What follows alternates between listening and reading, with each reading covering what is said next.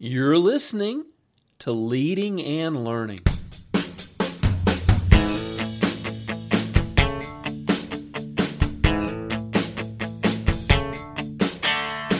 This is the place where we talk about practical leadership, theology, fitness, how to create winning habits, and so much more. My name's David Spell, and I'm a retired police officer, a pastor, a New Testament scholar, and a leadership coach. My goal on leading and learning is to help you live your best life. Thanks so much for joining us today.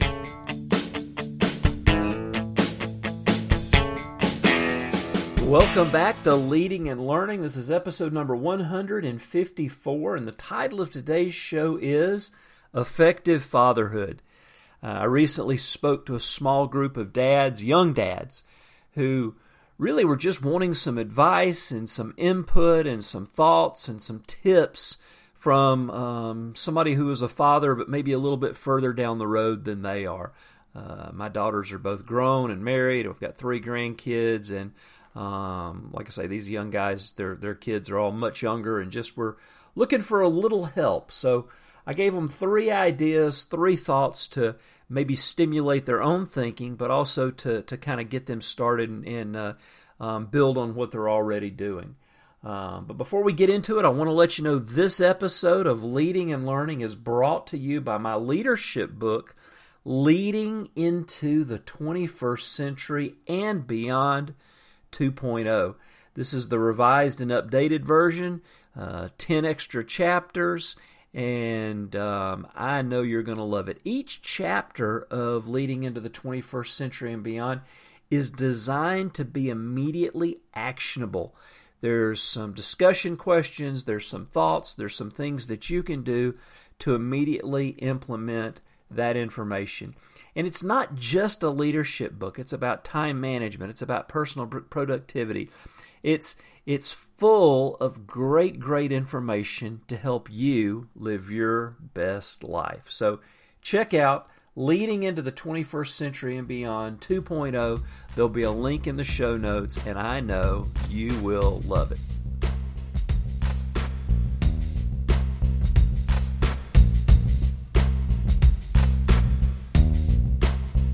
Well, okay, we are back. We're talking about effective fatherhood. And, and I just want to share three thoughts to maybe help you to uh, at least give you some ideas if you've ever just kind of said, dang it, you know, this kid didn't come with an instruction manual. Uh, I think we all felt that way when we first looked at that little bundle and we're holding them for the first time and we realize we've got no idea what to do with them. So, give you a few ideas, some things that help me and um, you know maybe they'll help you as well. First of all, number one, intentionality. What is your intention? What is your goal in raising that child? Um, you know, it sounds like a simple question, but really, is your goal to raise a good kid, a well behaved child, or is your goal to raise an adult? because really that should be all of our goals is to raise um, an effective adult and you know the when i was a police officer you know I'd, I'd talk to parents who were having trouble with their kids and you know their their goals were pretty low. The bar was set low. Well if i can just get that boy through high school without getting arrested or if i can get my daughter through high school without getting pregnant or strung out on drugs. So so you can see the bar is set pretty low for them. But even sometimes as christians we raise it a little bit and we say, well, I just want to raise a, a productive member of society. Well, I mean, that's good. That's a good start. But how much better if our end goal with that little baby that you're holding, if that end goal, when you look at that child, is to see a an effective uh, Christian, a, a, an effective child of God, uh, somebody who's living with eternity in mind, somebody who's making an eternal impact in the lives of other people, somebody who's living not for themselves, but living for others. And having that end goal in mind, that that's the path we want to take them on. We want to train them and teach them and help them. Really, dads, that child should be your first disciple. That's who you're discipling. You're training them, you're raising them up to be a follower of Christ. And just a few thoughts to kind of to kind of help us do this as we're talking about being intentional. Um, first of all, nobody expects you to do it on your own, Dad. It's it's it's too hard of a job. That's why it's so important to raise your family, to raise your children in a good church. A church where kids are are are, are, are being connected with other kids, with like-minded um, families. Parents, you know, their friends are there. You know, your your children are creating lifelong friendships um, at their church. I mean, I look at my two daughters. They met both of them met their husbands in church, and you know, really, how how great is that? And isn't that the way it should be? Um, they they'd known both these boys for, for many years and had built relationships with them and become friends first. And so, really, that's the way it should be. But you know, the church and you've got the, the the, the the other families that you're able to connect with, and you're able to connect with other dads, and you know, just get some advice and tips and just some encouragement. So so the church is such a great place to raise our family because we're not having to do it our, on our own. And when you've got challenges, you've got a place you can go and, and, and, and you know talk to people about those challenges with. Number two, as we're talking about intentionality, scripture memorization. If you're a Christian, you believe that the Bible is God's Word.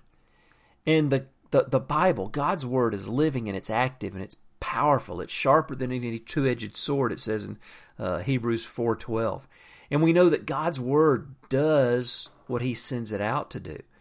Um, Jesus said, "If you abide in me and my words abide in you, you can ask whatever you want and it'll be done for you." So God's word comes in and it shapes our hearts. But are you teaching your children God's word? you know, one of the, the things I did with my children is even at a young age, I taught them to memorize scripture.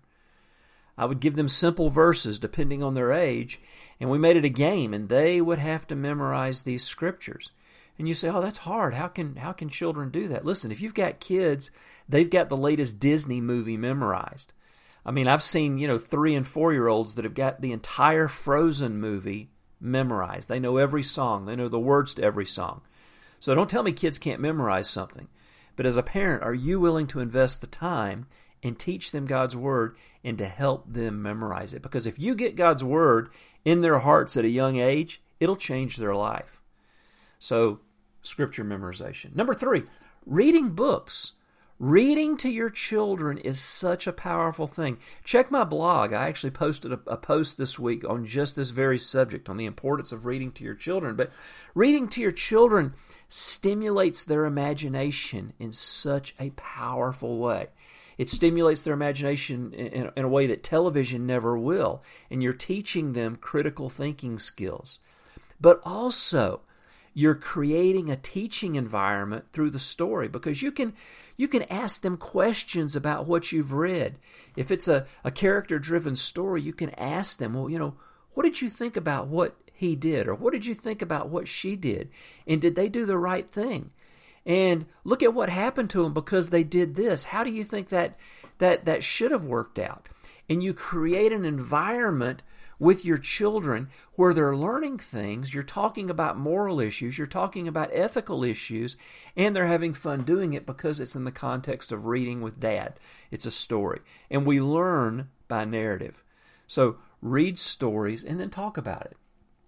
And then number four, we're still talking about intentionality, is how well do you know your children's friends and their friends' families? Because the people that our children hang out with are going to have so much influence in their lives. And you're not being overprotective, mom. You're not being overprotective, dad, by wanting to know who your children are spending time with. And I just don't think we can be too protective with our children, especially when they're young, and make sure that they're spending time with the right people. And again, this goes back to the importance of being in church because you've got a much better um, idea of knowing who those, these kids are and knowing their parents and feeling good about the people that your children are spending time with. So, intentionality. Let's be very intentional in raising our children. Number two, consistency. Consistency is such a key to being an effective father. You know, we know that in our own lives, consistency is the key to success. Doing the little things over and over again. It's taking small steps to reach a goal. Well, how much more with our children? Being consistent with our children. This doesn't mean perfection, but it means we get it right more than we get it wrong. It means we're moving in the right direction. We're taking those little steps with our children. Children value consistency, they value consistent time with you as, as, as dad. There is nothing better than a consistent time with dad. And if it's daily, if it's weekly, whatever that is, consistently spending time with your kids is going to help them forever. You know, our relationship with our Father, good or bad, is probably the most defining relationship in our lives, with the exception of maybe our spouse. And, you know, we've all seen those people that are screwed up um, because they had a bad relationship with their father or there was no father around. And let's be those dads that consistently spend time with their kids. Um, consistently every day. It might it may be that you know you work a long day and you get home just in time to put them to bed. Well, value that time. Prepare yourself on your way home. Pray, calm yourself, put out the put out of your mind the things from the, the day that you've dealt with, and focus on that 15 or 20 minutes as you're putting your child to bed to be the best 15, 20, or 20 minutes of their day. You can talk to them, you can read them some Bible, you can pray, whatever, but use that time to to really pour into them, even if it's just a short amount of time.